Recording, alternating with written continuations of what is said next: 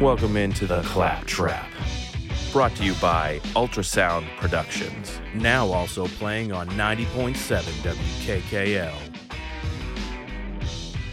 Renfroe. Got it. Right on the money there, partner. Well, that's his best slider of the entire night. He stayed back on that, kept his front shoulder in, and look at this late break.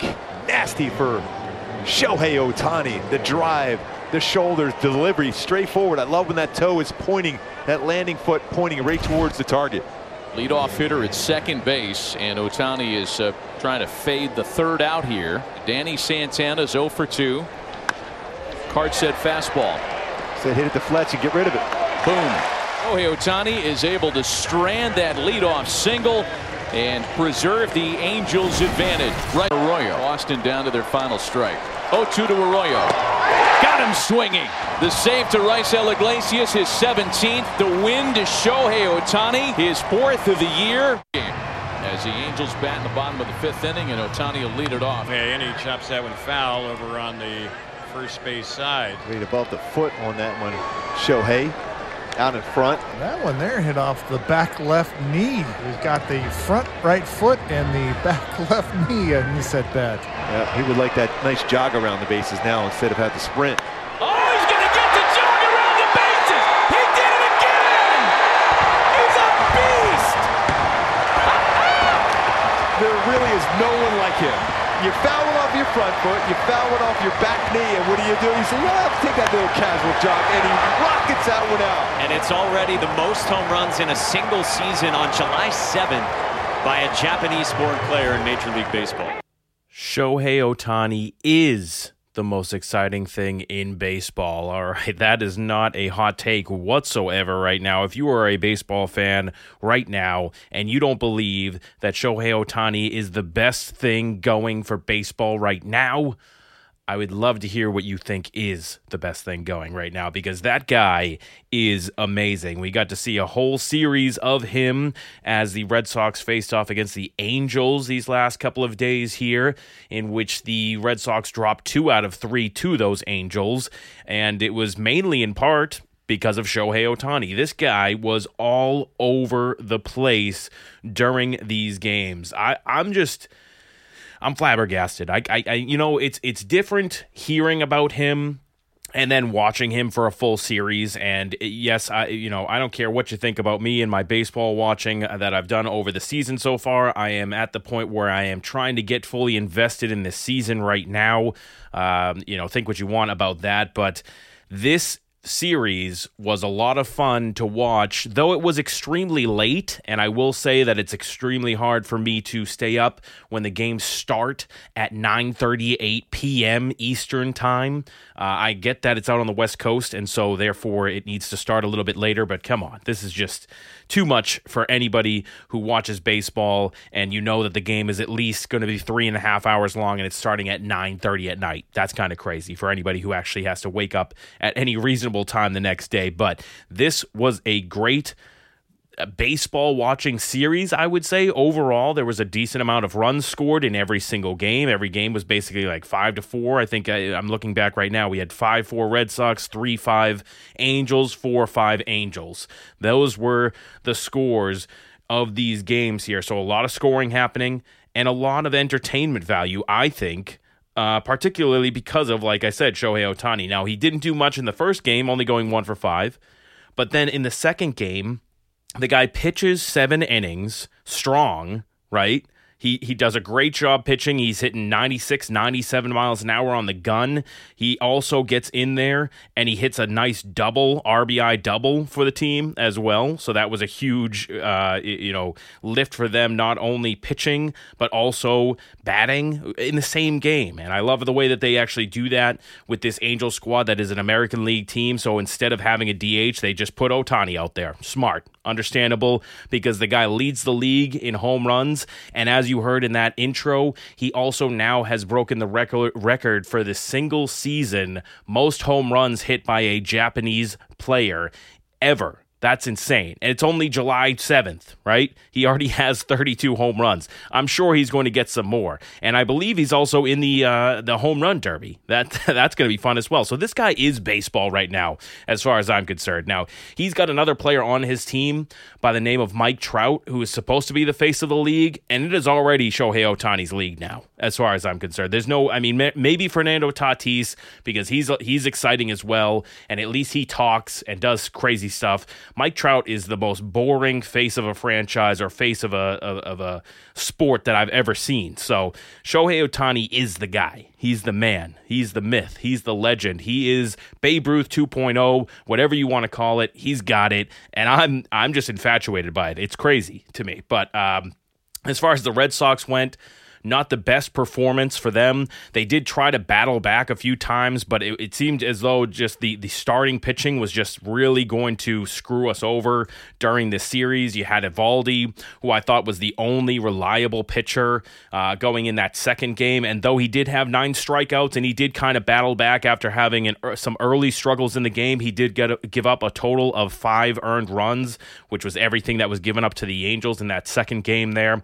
And then you had Erod giving up back to back home runs to Ohtani and Ward in that in that the final game of the series there, uh, where he he went back to his old ways. Eduardo, that's what I'm talking about, giving up nine total hits in five innings and uh, giving up four earned runs during that as well. So yes, he did have a couple of good starts against Oakland and against New York, in which he didn't really give up that many runs at all, and he got a win against New York, but he he went right back to his old ways against the Angels there in that game, and uh, it's a tough one there. So now the Red Sox are still in first place in the division but they no longer have the best re- record in baseball. They don't even have the best record in the American League, technically uh, because the Astros have one less loss than they do. So you still have a two and a half run uh, or a two and a half game lead over the Rays at this point after you watch, w- lost those two games. So it, you know it's getting back to we got to get get on these wins here and keep this lead for the, for the division over the Rays because they're on a four game win streak right now and they are they are charging after losing pretty badly recently, but this series, I, I got to say, this is kind of getting me onto baseball for the right reasons this time, right? You can say that I've been getting onto baseball for the wrong reasons lately because of the fact that the spider tack issue and all those scandals have been happening.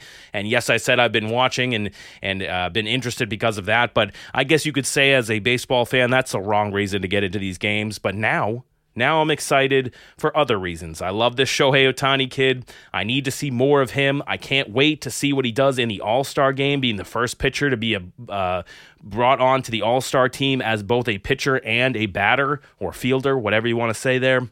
I'm excited to see him in the home run derby, right? That is something that's going to make that exciting for me personally. So I would assume it's going to be uh, more exciting for more of the casual fans as well. Uh, and you got a, a nice little three game series for the Red Sox coming up against the Phillies at home before it all starts. So hopefully we can start to see some more interesting baseball going forward. And uh, I, am just glad as well that we're not on the West, Cro- West Coast road trip anymore because those games against the Athletics and Angels were brutal to try and stay up for. So now you got a nice little home series against the Phillies. And uh, and you know you hope that you can actually take a good amount from this Phillies team that is not doing good, 41 and 43 on the record currently.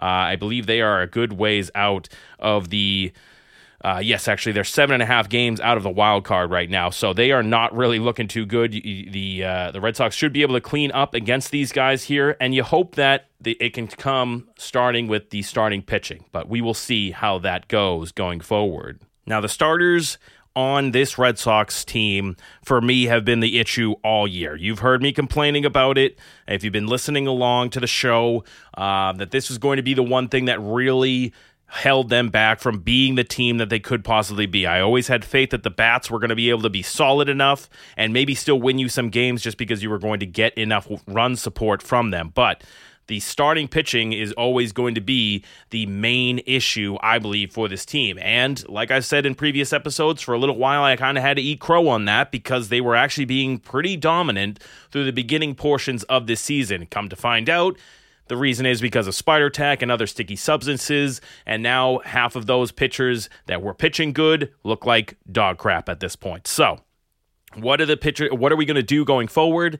I think it's going to be a big question mark and and something that is going to determine how this team is going to do in the playoffs. But I wanted to really talk quickly about a tweet that I saw from Lou Merloni, who is a guy who covers the team, works for WEEI. He is very involved with the team, obviously former player, all of those things. Lou Merloni came out with a tweet that I thought was a little crazy, right? Uh, my my exact quote on the tweet was to say that it was pretty crazy to have this type of a thought. But what he actually said was the Red Sox have the deepest pitching staff in baseball and have Sale, Houck, and Brasier coming back. Everyone uh, everyone could use pitching depth, but really the only need they have is first base, in his opinion. That's just crazy. Um, I get it you got to say some crazy things sometimes to get noticed, but that's a crazy one, right?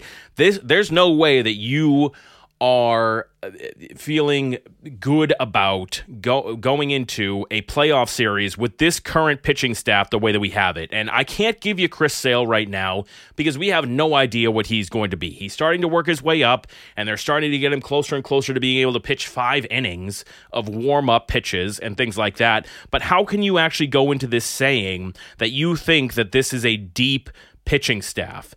Uh, I, I, just I don't see it oh, just because of the fact that you have starters now that you cannot trust in any sense when it comes to starting pitching. I still trust Nathan Eovaldi personally. He, I believe, is your number one right now. But can you trust Erod? Can you trust Eduardo Rodriguez at all at this point in the season? Like I said in the last segment, yes, he did have a couple of good starts against the Athletics and against the Yankees. Back to back starts. Got the win against the Yankees, gave up only a couple of runs, gave up no runs against the Athletics, didn't get the win there. So he pitched okay. But then you come right back and you're going against the Angels, who were considered a lower ranked team up until about a month ago. Uh, they have kind of turned it on a little bit more recently there, and even though they didn't have Trout in the lineup, they were able to dominate or uh, uh, Erod, getting nine hits over five innings, getting two back to back home runs from Ohtani and Ward there that really kind of put the game in the Angels' hands there. I don't trust Erod at all.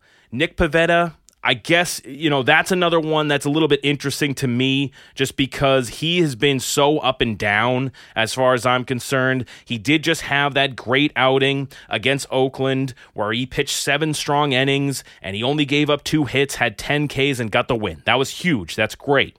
But before that, you gave up nine hits in four, uh, four and a third innings to Kansas City. Before that, you couldn't get the win against Tampa Bay. Before that, you played Kansas City again and you gave up another six hits. Same thing against Toronto. Before that, what I'm saying is he hasn't been consistent enough for you to feel good about the depth on this team. Don't even get me started about Garrett Richards.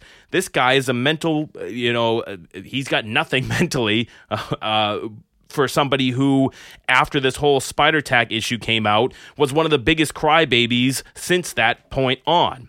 He just gave up 11 hits in five innings to Kansas City. He just had a subpar performance against Oakland. Is he going to be consistent? I can't trust that. And then Martin Perez is nothing to me. I, I, I personally, uh, he he's a flip of the coin every single time you go out there. Is he going to get the run support or not? That's going to be the question. He's going to give up a lot of hits every single game, and then is, is he going to get the run support for Martin Perez? But that's what you get out of a fifth starter, right? The bullpen is okay. I will give you that. As far as depth goes, love Matt Barnes. Adam Ottavino has come around for me. I think that he had some shaky outings there, but I think he's gotten back to normal. Other than uh, Garrett Whitlock has had one shaky outing recently. Other than that, he's been great. Brandon Workman, I'm interested to see what he can continue to do coming back uh, for this team. Josh Josh Taylor is not terrible. I still think you could use one more arm in that bullpen to really get things going.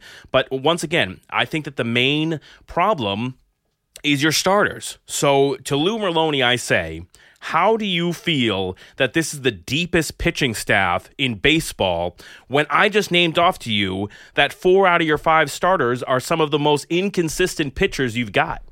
Some of the worst pitchers you got going right now from game to game basis is your pitchers uh, two through f- five because I'm I'm counting Eovaldi as a number one starter on this team. Though on a lot of depth charts they have Erod as the number one starter. Erod doesn't have it right now. I don't know if he's had it all year. I mean, he had a good first four or five games in a row, and then from then on, he has just had inconsistent start after inconsistent start. So what are you going to get from this pitching staff as we get closer and closer to the playoffs? Because right now they're on a downslope. So they really need this all star break to come in handy. They need to get some good rest here because otherwise, you're going to be looking at a long second half of the season that is going to be showing us what this pitching staff is really made of. The bats are going to be fine. I'm convinced of that. I'm convinced that the bats will be okay and that we will be able to get good enough run support to make some of these bad starting pitchers look decent, right? At least their records will look decent. But until you get Chris Sale back and you know exactly what you're going to get from him as far as what role he's going to be in, you can't say that we have a deep pitching staff. You just can't do it. That's just insane. It, it's crazy to me to think that we have this deep st- t- staff uh, going into the season. That's our one major weakness. You need to go out and get a starting pitcher at the trade deadline and possibly a, a, an arm for the bullpen as well. Then we're going to start talking about this team is legit. This team can actually make a run at things, and I will be thinking that way as well. Right now, I'm happy to be watching the team and seeing how they're doing. I think that I keep saying it over and over again, but the bats I'm happy with. I'm happy with Xander Bogaerts, Devers, JD Martinez. I, I'm, I'm loving the production out of Verdugo, regardless of his off the field antics. Um, you know, we're getting good stuff from these players here. It's just that I need to see more from that starting pitching rotation and in all honesty, he's not wrong. We could use another uh, first baseman, really. We, we could use a first baseman that could do something good for this team because the rest of the players, I feel really good about. I feel good about the rest of the roster, other than those few key, very key areas. So we got some basketball to talk about here. Want to switch it up from the baseball talk because the NBA Finals game 2 happened last night and it was a doozy. I don't know if you guys tuned in for it. I know it's tough right now in the Boston area to think about basketball, especially after the way that our season ended. Um, and you know the, the, the new things that are happening with the team there. But if you are a huge fan of just basketball in general, it has been a, an exciting, I would say, first two games uh, of the NBA Finals. The the one happening last night. Uh, though it is now a 2 0 series lead for the Suns, was extremely interesting to watch, especially because of the factor of Giannis Antetokounmpo. That guy was playing out of his mind in this game. Uh, he was all over the place. I have huge respect for Giannis, especially from that performance. I, I like the player beforehand, but that performance in particular gave such a uh, level of respect for that type of player and what he's able to do and accomplish. Um, you know, playing the way that he does. He for for you guys who weren't able to watch the game last night, he ended up with a line of 42 points, 12 rebounds, four assists, three blocks, and a steal. That man was everywhere. And if it wasn't for the fact that he couldn't get any supporting help from the rest of his team, Khris Middleton went 5 of 16 shooting, Holiday went 7 of 21 shooting. He had a little bit of help off the bench from Connaughton, Pat Connaughton, but otherwise, it was a lot of just Giannis doing it all by himself.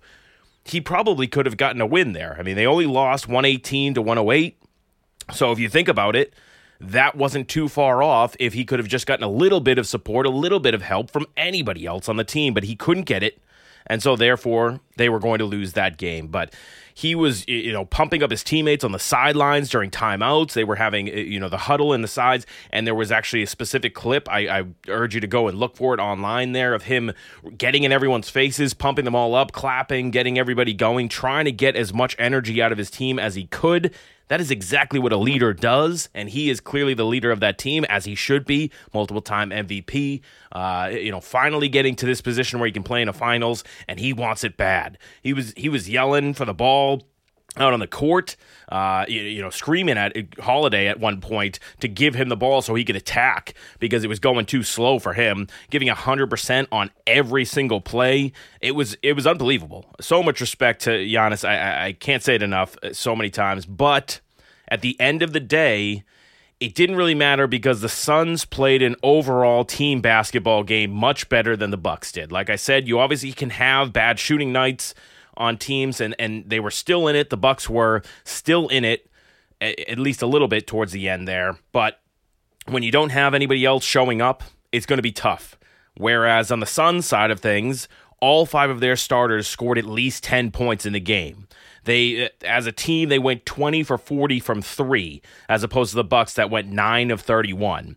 So the the ball movement was just absolutely insane from the Suns. It, it was something that I was, you know, as a Celtics fan, really upset seeing because I remember when the Celtics not only uh, not even a couple of years ago were playing like that, moving the ball, extra passes, all these types of things. I have a clip real quick uh, that you can kind of hear what they were doing during this game, which was unbelievable. Here it is. Pushes back to Booker. Up top, Crowder. Bridges fakes, now drives. Extra pass. Great ball movement, but terrific defense as well. Booker trying to draw the foul. Hooked away by Middleton. Bridges inside. Ayton for the layup. And the foul. What a sequence. And so you don't even get all of the passes just from that call right there. The the, the clip is all up over the internet, and i have uh, posted it on my Twitter at the Clapp Trap at Zack Clapp on Twitter if you want to go and watch it. But there must have been seven, eight, nine passes during that sequence. He said, "What a sequence!" It was amazing seeing the ball move like that. Like I said, I, I, remember not even a couple of years ago when the Celtics used to play that way, and that stuff was amazing. That's real team basketball for you right there. And yes, he even says it in the clip. Great defense for by the Bucks, but you know what the best way to get around be- the great defense is? You move the ball. You pass it a few times. You try and get some more open looks. You keep moving the ball as a team. You don't just let it sit there in Jayson Tatum's hands or Jaylen Brown's hands when they can't figure out how to score at that moment.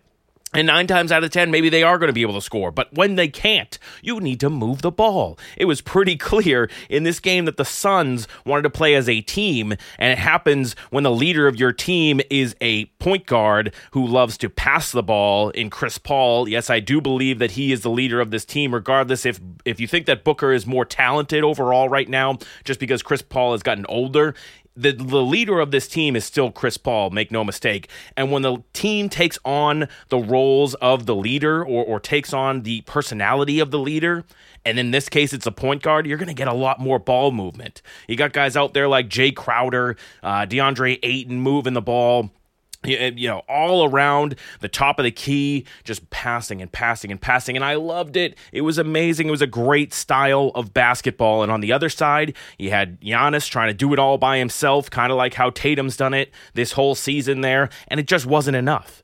If that doesn't tell you as a Celtics fan that things needed to change with this team, then I don't know what else to say. They needed to get back to less ISO ball, more team ball. It's pretty evident that that kind of ball can get you all the way to a championship. It's it did it for the Suns. That's pretty evident at this point right now. So that game was unbelievable. It was a great NBA game. If you're just a pure fan of basketball and you wanted to just you didn't have any rooting interest or anything like that, and just watch a game of basketball, it was a great game. It was a great game. They had a great game one, two, and now the Suns are up 2 0. I'm sure Chris Paul can just smell it right now. He's sniffing that first NBA title in his first NBA title appearance or finals appearance. That kind of stuff is great for the game, for pure boss or for pure basketball fans not great for the game from a rating standpoint. Not gonna lie, that the ratings have been down as I thought that they would be, just because you have Phoenix versus Milwaukee. It's just not really the huge markets that the NBA wants. It's not what's to get you the big ratings. There's no Boston, there's no LA, there's no Miami. Uh, it, it, at least these you know big franchise type areas where you you got your crazier fans in Miami. I don't even know why I threw Miami in that list. I know that I hate on those fans most of the time, but at least they show up when their teams are winning. I guess these games here have been great from a basketball standpoint, not so great from a rating standpoint. That's that's pretty evident right there. But the ball movement, the passing All of that was so good. I couldn't believe it. The only thing that I found better was the way that the Suns count every single time that Giannis gets onto the free throw line. I love that.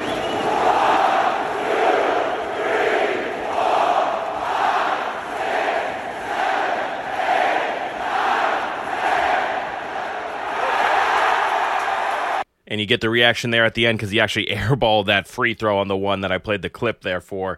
And that stuff is just good hard like whole that's just good old fashioned fun right there from the the Suns crowd. I love that. That was a great chant, great uh, way to get in Giannis's head. And though I believe he was 11 of 18 from free throw, uh, you know, may, maybe it did, maybe it didn't get in his head. Either way, I loved it. I think that that's one of the better chants that I've heard in a long time coming out of an NBA game, and it was just great overall. I'm happy with the actual basketball product and what's been going on with this series so far. So, the other thing that has been going on recently is obviously the Olympics are gearing up here. And so, the Olympic U.S. men's basketball team has also been gearing up for Tokyo. They have decided their 12 man roster, and uh, our own uh, Jayson Tatum is on the team. He's with the likes of Damian Lillard, Bradley Beal, Durant, those types of players there.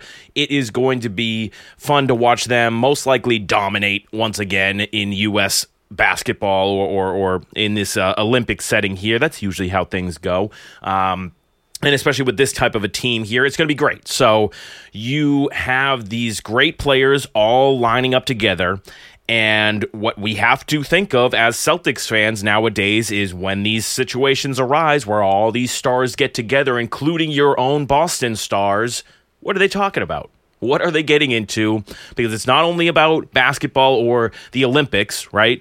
There's other things that are going on. They're talking about creating friendships, they're talking about creating super teams, right? That's exactly what everyone as a Celtics fan should be thinking about, worried about, wanting to know about now after you know years of seeing it happen right in front of our face. The last iteration of that example would be Kyrie Irving. Obviously, that's one where we all got upset about knowing for a fact that he was talking to Durant about making a super team. And then he says, no, no, no, I'm not doing that. I'm not doing that. And then all of a sudden he's creating a super team the next year. So, with that being said, I've been seeing all over Twitter. People are posting pictures. It's there's a, a, specific picture that I saw the other day that I commented on, and it was uh, at a practice, a team practice for Team USA, and you have from left to right Damian Lillard, Jayson Tatum, Bradley Beal, all sitting together, all chatting it up. Looks like they're having a good time. They're laughing. They're relaxing after a tough practice. And the quote or the the text on this tweet said, "Dangerous thoughts entering Celtics fans' heads with this picture." Yes, dangerous thoughts. I agree. And it's not the types of dangerous thoughts that I'm sure some green teamers are having right now. The type of thought that I'm having is please don't be talking about creating a super team somewhere other than Boston. That's what I'm mostly worried about right now because I think that a lot of people always think, oh, they must be talking about creating a team for Boston. But after the most recent version of superstars talking about creating su- uh, super teams around you, you can't be feeling confident that they're actually talking about coming to Boston to do that, right? At least not confident about it. Obviously, that could be uh, one of the options, but it's not going to be the only thing that they're talking about as far as I'm concerned, or at least what I'm worried about mostly for this. So, uh, Bradley Beal was actually asked about this exact same situation here, and he had some awesome comments about it. I do like this player and the way that he talks, at least in these situations, it seems. So, uh, I'm going to play that clip for you right now so you guys can hear it if you haven't heard it already. But you tell me what you think that this all means from this clip right here. Brad, with you guys spending this much time together during this whole tournament, how much are you expecting there to be conversations among different guys trying to get guys to join certain teams or like, hey, we should play together? Like, how much how much of those kinds of conversations do you think are going to be happening? Uh, I, I don't know. I mean, probably a lot. You know, uh, I don't know. Uh, it depends on who who's a free agent or not, but you know, for the most part, we don't we, we can't mix that in right now. You know, we're, we're focused on one goal at hand, and that's bringing back the gold medal. And uh, you know, granted, we all have our respective individual you know goals and talents. You know, once this is done, you know, uh, we can address those issues then. But you know, from for the most part, uh, we keep USA basketball, and you know, our main focus is getting the goal. I love it. He doesn't pull any punches. He says, probably. Yeah, it's probably going on. We're probably talking about that kind of stuff. Yeah, of course you're talking about that. And I'm glad that somebody's actually giving us the real response that we want and not just dancing around it and lying and all this kind of stuff. Just be honest about it. We all know what's going on. We're not dumb. The majority of NBA fans are not dumb, right? There's a few out there, I'm sure, that still don't know what's going on, but we all know what's going on in these situations. It's superstars talking about creating super teams. That's what it is nowadays. That's what the NBA is as a whole nowadays. That's what it is. That's what it takes to win. Right? That's what the Nets just attempted to do. And though it didn't work out this year, they were easily in the running for it just from getting those three players together right? So I, it, it's an obvious thing that they're trying to do. Um, I do like how he still tries to save the answer by saying, "Oh no, no, we're also really focused on winning a goal for the U.S." Right? Because that's going to be really hard to do.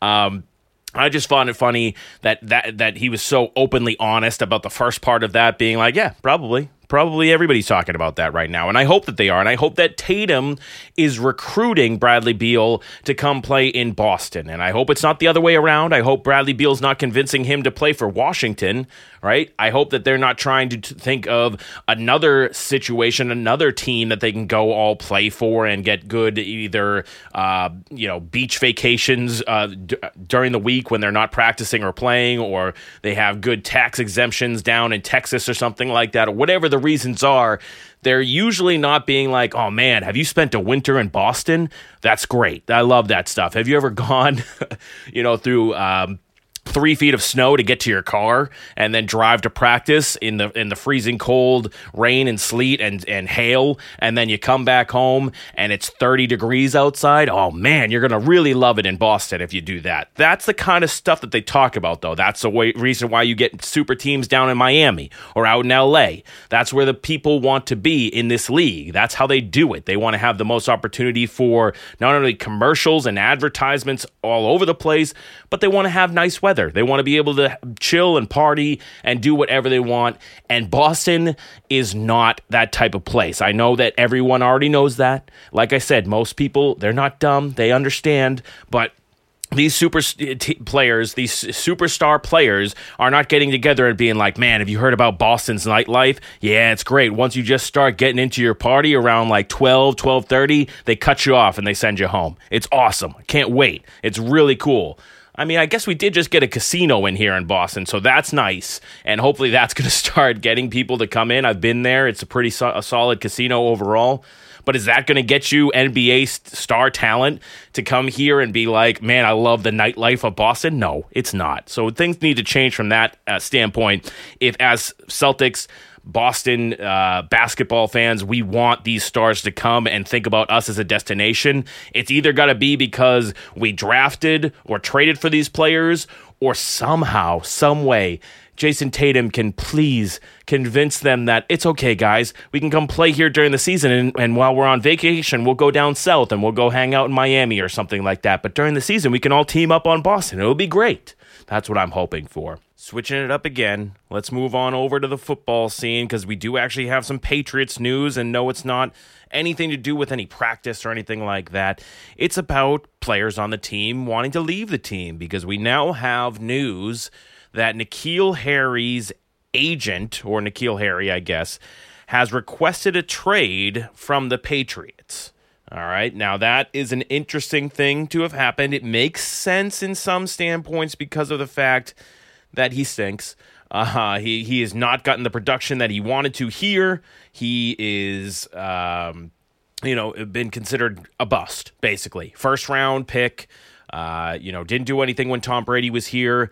Certainly didn't do much when Cam Newton was or has been the quarterback. So it has not been a good situation for Tom for uh, N'Keal Harry and you know, I don't know if it's because the the uh, they think that they're just getting no passes thrown his way, or you know, he could get more production from another team. I, I'm sure he just wants a fresh start to be able to work in a new system because it's tough. It is tough to be a wide receiver in the Patriots system, especially a big red zone target type receiver that N'Keal Harry is supposed to be.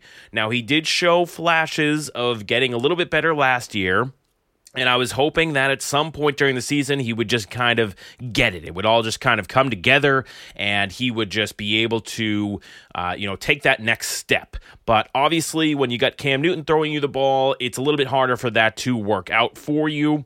And now we're sitting in a situation where we're going to be basically uh, seeing what we can get for him if we do end up trading him. Now, reports have come out that teams are actually interested in Harry and they're willing to give a conditional sixth round pick for him, meaning that if he does good, um, or or possibly if the team does good, then it's a six round pick they'd give to the Patriots. If he does bad or the team does bad, then they'd give us a seventh round pick. So, is that actually worth it for your supposed first round talent, N'Keal Harry, or do the Patriots need to go and try and get something a little bit more than that?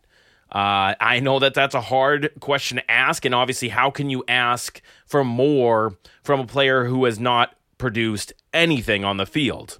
I personally, I was even joking about this on Twitter, saying that incoming is a seventh round pick from an NFC team because that's most likely what's going to happen if they do ship him off.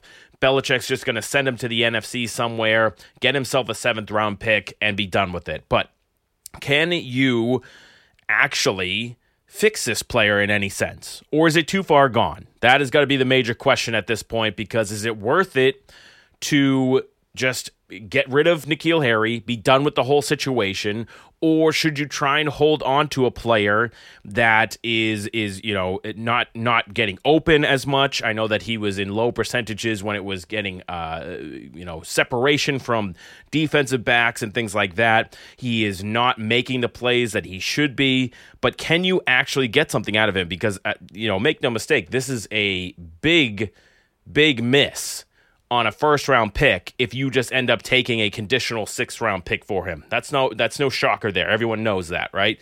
You did not make out good on this pick. And everybody who wants to destroy Bill Belichick for his uh, picks in the draft, this is obviously a good one for you to go at him for. So, what are they going to do with this? situation i don't know it seems as though the uh, his agent at least is very adamant on getting him a new deal but, you know, when you got a player that has been open on just 25% of his targets against single coverage, which qualifies for 99th out of 100, uh, you know, players in that statistical category, is it the player or is it the system? What is it actually? So, I I actually personally wouldn't be surprised if he goes and he plays for another team and he can actually be like a 500 to 600 yard uh, receiver in a season or something like that. Something uh, more like a wide receiver 3 um, kind of production there. Maybe at best you're getting a wide receiver 2 production, but I just don't see what he thinks he's going to turn into if he leaves this team and, and go somewhere else. I'm sure he obviously believes he can be better, right? But do, does anyone else actually believe that? Um, and, and, you know, I was looking over the whole statement that uh, his, his, agent gave, uh, saying things like, for the past seven months, I have been working in cooperation with the Patriots behind the scenes to put a plan in place to allow N'Keal Harry to thrive in New England. Through two seasons, he has 86 targets, which obviously hasn't met the expectations the Patriots and N'Keal had when they drafted a dominant downfield threat who was virtually unstoppable at the point of attack in college. Following numerous conversations with the Patriots, I believe it's time for a fresh start and best for both parties if N'Keal moves on before the start of training camp. That is why I have informed the Patriots today I am formally requesting a trade on behalf of my client. This is surprising, right? Because so you were trying to work with the team as to you know getting him a bigger role, and then what? You didn't find out what you wanted, so now he's got to go. Uh, I mean, I get it, and, and, and I'm ready to try something new. Obviously, you brought in uh, Nelson Agholor you brought in Kendrick Bourne. Those two are supposed to slot in above of N'Keal Harry right away. And then you got Jakobi Meyers, who's been producing more than N'Keal Harry has. So he's going to slot higher than N'Keal. And so that leaves him as the number four at best to start off training camp on the on the chart there. So can he go find another team where he can slot in a little bit higher and get more production? I'm sure he could. There's got to be other teams in the NFL who are clamoring for a a decent wide receiver two or three, and with him being so young, they're going to get him for just a conditional six round pick. That's going to be great for another team. Because, like I said before, I still believe that this player could do something in the NFL. I don't know what he's going to do, but I believe he could do something in the NFL for some team. Whether it's going to actually be good or not, I don't know but we'll we'll end up seeing. I thought that that was an interesting part of just leading up to training camp. Will we now see Belichick move on from this first round wide receiver, or will he just hold on to the player and see if he can make it work? Is it worth it for for, for a sixth round conditional pick, or is it more worth it to just hold on to a player and try and force him to learn and change? And then if you don't like him, you can just cut him at the end of this season or something like that. You already have him under contract. This team needs receiving weapons. And though in the last episode of this show, I said that they should be going after a player like Golden Tate instead, you know, if they can't go and get somebody like that, like I said, N'Keal Harry did show flashes of good ball uh, receiving skills, movement. He he was able to be stronger than some of the defensive backs that he played against in some situations. He just wasn't consistent with it at all. So is it worth it to hold on to that player who was a first round pick, or is it more worth it to get a pick for him? Though you're not going to get any production out of a sixth or seventh round pick that comes into uh, the Patriots camp next uh, season or two. Usually, that that's usually not going to happen. So, what is it really worth? What is N'Keal Harry really worth? What is he worth to you, Patriots fans? That's what I really ask. The other big news, or or semi news, I guess, for the Patriots was the signing of Mac Jones, the rookie quarterback who has been drafted for the team this year in the first round uh, has signed his rookie deal, and it is a four year deal with a fifth year option on top of it, uh, with 15.6 million total uh, on the contract, about 4 million per year. So we have our rookie quarterback signed up now, and um, one of the real great reasons for drafting a quarterback in the first round is because of having that fifth year option. That is a lot of control, and that's obviously why Belichick could be convinced into taking a quarterback that high because of the amount of control that you have over a player that's going to be making a lot less than uh, hopefully he's valued at two or three years into the contract, right? You're hoping that, uh, at least as a Patriots fan, for me personally, I'm hoping that he takes his redshirt year this year. I'm hoping that Cam Newton is serviceable enough to get us to the playoffs and and possibly a playoff win this year. That's all I'm looking for. Those are my expectations. That's as high as I need the team to go. That's where I want it. And then next year, you have Mac Jones with a year under his belt in the system, now being able to work his way into the offense, and he is going to be the guy moving forward. And so you start your second year as a rookie at around $4 million for the team. That's a great contract. And then all of a sudden, you can bring more money to the rest of the team and hopefully get Mac Jones into the fold with some really good tight ends and maybe some wide receivers. And you keep that offensive line really strong, and the run game gets better with Damien Harris and those types and now we're talking about moving forward with this offense. That is what I want. And so you've got your deal now, Mac Jones. Now you just keep progressing. I don't want you to be thrown into the fire too early. I need you to just slowly keep progressing for this team. And uh, having him under contract is a good thing. It was an obvious thing, though. They were going to sign him because what else are you going to do at this point? The real contract concerns are with Stephon Gilmore. That's who we really need to be talking about. And it looks as though the Patriots and Stephon Gilmore are going to reopen talks soon because the upcoming July 27th training camp will be uh, hopefully, you know, the mark of a fresh start for this team with Stephon Gilmore and the defense being a solid veteran led defense. Um, going into this season. That's what we need. And the the reports saying that Stephon Gilmore is at least still willing to talk, they're going to reopen negotiations is a good thing, right? I know that a lot of people are upset right now that he hasn't already been signed. I know that a lot of people are are asking why is Bill, you know, yanking him around and all these kind of things, but in reality, I think it's just a bunch of impatient Patriots fans who just need everything to be done immediately, right? There is kind of a structure to all of this stuff, and obviously Bill Belichick is going to take it to the max when it comes to structuring things, right? That's what he does. He's always the guy that's looking at the rules from top to bottom and seeing what he can do, what he can't do, for how long he can do this, how long can he wait on this.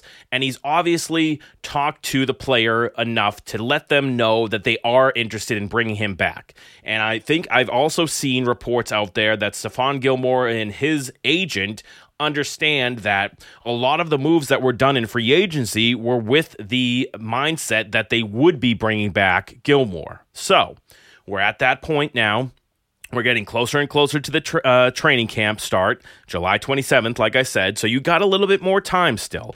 And I know that Patriots fans are really upset about that, right? Why hasn't he already been signed? But you don't need him to be signed yet, okay? So everybody just relax. I believe that it's going to happen. I think that Belichick knows what he needs, and that is a lockdown corner, a top five corner on this defense to really make it stick that we have a solid overall defense going forward into this season because that is going to be one of the major factors for whether or not this team can make the playoffs. It's going to be all about the defense again and running the ball, and I, that is what I fully believe here. If you don't believe that, or if you don't think that that's going to happen, you, I think you're going to be sadly mistaken. So, he is a key part. Stephon Gilmore, your best defensive player, is a key part to all of that plan right there. And Belichick knows that. He is a defensive minded guy, and he's going to keep that guy. He's loved having Gilmore on the team. He's loved having a lockdown corner on the team. You can tell that because he wanted to do that with Darrelle Revis. He knows that that position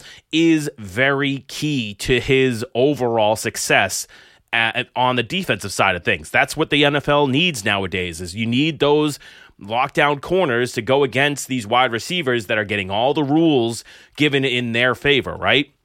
And this is a guy, Gilmore, who is a man-to-man top tier talent, right? He's not just a zone guy, which uh, I'm not saying that zone guys aren't good, but they get a lot more of the flashy flashy stats like interceptions because they're in playing in zone areas there. They're not necessarily doing everything that you need locking down a player, which Gilmore does. If you can have a Gilmore on your defense that is going to literally take out their best offensive weapon receiving wise every single game, that is going to be you know it's it's you can't even pay enough for that. So i know he's coming off of an injury and i also know that he can't be playing for seven or eight million dollars this year. It's got to be somewhere closer to 14 15 somewhere in that area and we do have the cap space for it or the ability to get the cap space for it. So it's going to happen I want to keep reminding everyone that it's going to happen. I'm going to guarantee that he is going to be on this team. He's going to be signed to this team because there's no way that Bill is going to actually let this player go. They're they're reopening conversations here. They already know that this is a part of the whole plan with signing all of these players in free agency and trying to go for it right now even though you only got Cam Newton as your quarterback, the only way to get this team to the playoffs is to have that dominant defense and then you get enough out of the offense. That's what we need right now. So they're going to obviously sign him. I need everyone to relax. I know I'm saying that and it's sounding like I'm not relaxing, but they are going to sign this guy. He is going to be the best player on our defense, and this defense is going to be solid all year. Mark it, book it. I told you right now, it's going to happen. Get ready for it. All right, one more topic that we have here to talk about, and that is the NHL. Uh, you had the Stanley Cup decided the other night as the Tampa Bay Lightning won their second Stanley Cup in as many years over the Montreal Canadiens by a series of four to one, a gentleman's sweep, as the Lightning proved again that they're just the best team in the league right now. And you can hate on them all you want but they they gamed the system or whatever you want to call it uh, to the perfect uh, way as far as salary cap goes and all of those things with corona and uh, have long-term injury problems and things of that nature. So the lightning did it. Congratulations to them. Um, as a Bruins fan, you know, I don't like to see them win, obviously, but you know who I don't like to see win even more? The Montreal Canadiens. And the reason is uh, I don't like their fans. I just don't. I haven't. I haven't liked it, them forever for as long as I can remember as being a Bruins fan back into the '90s uh, and even into the 2000s. They had some of the worst things, even up until 2011. You know, we had some of the crazier situations. Um, even with their fans wanting to have players arrested because of hits happening on the ice. Uh, they're, they're, they're just fans that don't deserve to be happy, as far as I'm concerned. I've never liked them. I don't like the way that they operate as a group of fans, the, the, the chants that they have that are just a kind of annoying and nana nana boo boo kind of stuff that they do, and all of these different things that have happened over the years. You can say whatever you want. I've had a lot of random Bruins fans around me actually be Uh, you know, rooting for Montreal. And I get the reason why they're doing it. I just couldn't do it personally myself. I'd rather just have Tampa Bay win again as a team with fake fans that paid for it rather than having the Montreal Canadiens fans get a championship, though they have a very likable team. And I get that. That's what everybody who was a Bruins fan that was still rooting for the Canadiens to win was saying to me that they have a really likable team. If it was the team, if you had seen this team anywhere else, you'd be rooting for this team over Tampa Bay. And I completely agree with you. I would. I would have if it was any other, pretty much any other team in the league, I would have rooted for that team over the Lightning, right?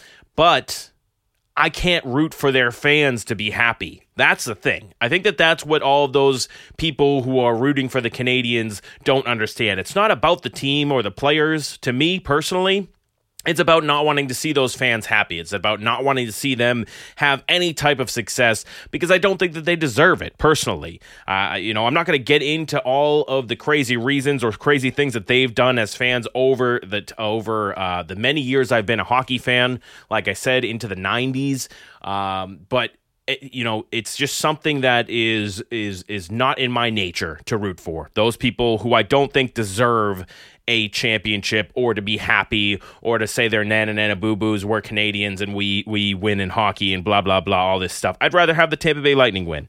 At least there i know that I, their fans don't actually care right? And so at the end of the day i don't really think that they're getting too much enjoyment out of it. And sure that the players are going to get to enjoy that and they deserve it because they were the most dominant dominant team in the league with the uh, you know one of the best goalies going right? He he won the MVP for for the playoffs there um, and so it was a good team and and anyone who is I've seen a lot of complaining on Twitter and on social media about the fact that they were over the salary cap technically is what they're saying something about how they cheated and all this stuff. But if you don't know about the long-term injury rules in the NHL they actually just did what they were allowed to do. So Kucherov who was injured for the entire season came back and played great in the playoffs when he came back. So fans were saying, you know, you're 17 or 15 million dollars over the salary cap because of that player because technically, you know, I guess you could say that they were, but due to the fact that the NHL has a clause or a a stipulation to the rules where there's a long-term injury player rule, they were allowed to keep that player on the injured reserve and use that cap space to make their team better.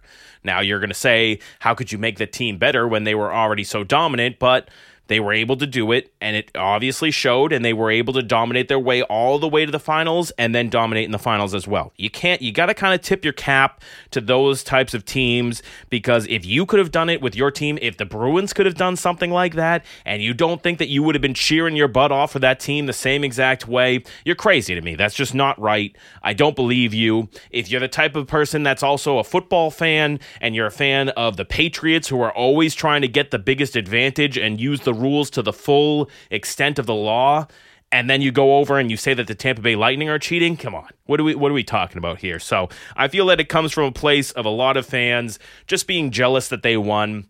Not liking the fact that Tampa Bay has basically bought the last two championships the way that the Yankees bought all their championships in baseball, that kind of thing. I get that. But to call them cheaters when they actually were just following the rules, that's that's tough. You can't you can't be upset for that one there. You can be upset for many other things. The fact that they could get all these teams, the fact that they have such a stacked roster. I get that you're upset about that. The fact that they're in Tampa Bay, which is one of the worst hockey markets that's ever been created, and now they've won back to back Stanley Cups and are on a a role of dominance, and probably will be back in another situation to possibly win another one next year because they still have a very good core of players that they'll be able able to bring back. I get it. You're upset. And and it stinks. It does to have that type of a team, especially when it's been right in the Bruins' face for the majority of these past what five, six, seven years, where it's just been, uh, you know, they've been one of the major team that's been in your way. Uh, for, and and the Bruins keep proving that they're a top tier team and then just can't get it done. That's upsetting. It is. It's it's really coming from that side of things. I think, and maybe that's why teams or or or fans that were or are fans of the Bruins wanted the Canadiens to win so that they just didn't have to see the dominant Lightning win again. And it was the little plucky Canadiens team that could win. But once again, I bring it back to the fans. It's all about the fans to me. The fans are what matters the most to me in a lot of these situations because we are what powers it. We are what powers the engine that is sports. If there aren't fans, then there are not going to be any games. And if there aren't fans, you won't have these debates. You won't have people talking and throwing out podcasts and radio shows talking and debating about sports, it wouldn't be as popular as it was it wouldn't actually be a thing if it weren't for the fans. So it's all about the fans to me. I love a good plucky team, a, a good uh, you know underdog story, just like the rest of you do. But when it comes from that type of a fan base, I'm not going to root for them. I'm not going to root for the Canadiens fan base. I'm not going to root for the Yankees fan base. I'm not going to root for the Lakers fan base. Those are the types of fan bases that I will never be able to root for your team. I don't care what they look like. Okay, so if, if you can't understand my side of things, then I don't know what to tell you on that one. I get that people, and I have no problem with you being a, a, fan of the Canadiens for this run because you liked their team and you don't care about the fans. I get that side of things too. I'm just telling you the other side of things, and we all got to understand that there's two, sides, two sides to every coin, and that's how it's going to be. But the other reason why I wanted to talk about this stuff is because. Um, Vegas has come out with the way, way, way too early odds for the next Stanley Cup champions. And I found it funny uh, because the Lightning are actually not the favorite to win it again next year. Like I said, they basically are going to be able to bring back the majority of their talent going into next year, as far as I know. So why would they not be the overall favorite? I, that might be something that you get in now and you try and place a little bet on them because at this point, them not being the favorite is kind of crazy. The Colorado Avalanche are actually, or actually have the best odds as of right now. They have a what is considered to be a 13.3% chance or a plus 650 if you're a gambler and you understand that kind of stuff. The Avalanche are the number one team. Then it's the Lightning and the Vegas Golden Knights as the two and three uh, teams right there, which is understandable. Vegas was another one that was very close to being able to be in a final situation. They're another team that's going to have a good amount of their talent coming back, and that's going to be great for them. Then you have the Carolina Hurricanes and the Toronto Maple Leafs. Those two I kind of scoff at because no matter how good they are talent wise, it usually comes down to the fact that they just can't get over the hump for some reason. Tampa Bay, I mean uh, Toronto, for one, uh, you know, is is the type of team that seems to blow every situation that they can get into. They can have the most talented roster going, and they're still going to blow it somehow. It seems. Carolina Hurricanes, similar situation there. They're just going to blow it, but I guess I can't really be talking because the number six team uh, uh, on the Stanley Cup list here right now is the Boston Bruins, right? And we, on top of everybody else, is another team that just kind of blows it at the end, right? We're a top tier team. We're a top uh, record wise, whatever you want to call it. This team's got talent all the time, every year, and we get to a certain point and we just can't compete. We can't show up at the right moment, whether it's the goalie or it's the defense or the offense doesn't show up, the the perfection line doesn't score enough goals, whatever it is. We seem to just every year get to this point uh, since 2011, and we haven't been able to finish. It's been really tough to see. So I love the fact that they're the number six overall odds to be able to win the Stanley Cup. It's understandable in hockey. They're probably going to be back in another situation. They're probably going to bring back the whole squad again, including Tuukka. Hopefully including Taylor Hall, including Krejci. All these players are going to bring them all back, and then you hopefully can bring something else into the mix that's actually going to change their fortunes for once, and we can have some pucks bounce our way and get to that area that we want to be. But who knows? Just like the Carolina Hurricanes, just like the, the, the, Toronto Maple Leafs, we're just a team right now that just can't get it done. You have all the talent in the world, you just can't get it done. So, can we change that? I don't know. I'm hoping so. But congratulations again to the Tampa Bay Lightning. Two cups in two years. That is pretty crazy if you think about it, especially the way that the, the hockey, the sport of hockey goes, right? You could just get a hot team. And that's basically what the Canadiens were. You got a hot goaltender in Carey Price and a team that was just hitting on all cylinders, and then they r- ran into a buzz saw that was the Tampa Bay Lightning, and there was nothing they could do about it. So uh, here's to hoping for a good next season for the Bruins, and and with the number six odds to win the Stanley Cup, I hope and I can't wait to hear and and talk more about my team again once we get some more information with this off season, and we'll see how things go. But I just wanted to to talk about that for a second because I was I was uh, I guess, pleasantly surprised that they're still in that conversation for a top tier team in the league.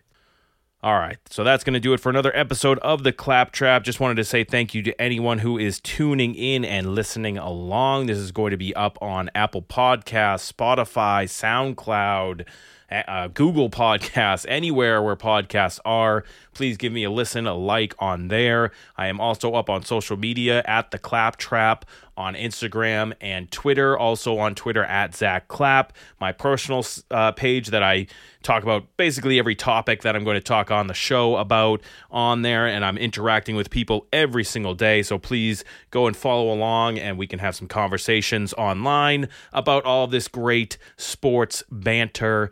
And I will be doing this again next week. Another great episode coming up. So tune in for that. No gambling takes this week, but I will be most likely getting it back next week. And then obviously, once football comes around, that's when we'll really ramp things back up with the gambling takes. But everyone, have a great rest of your weekend, and I will talk to you next week. See you later.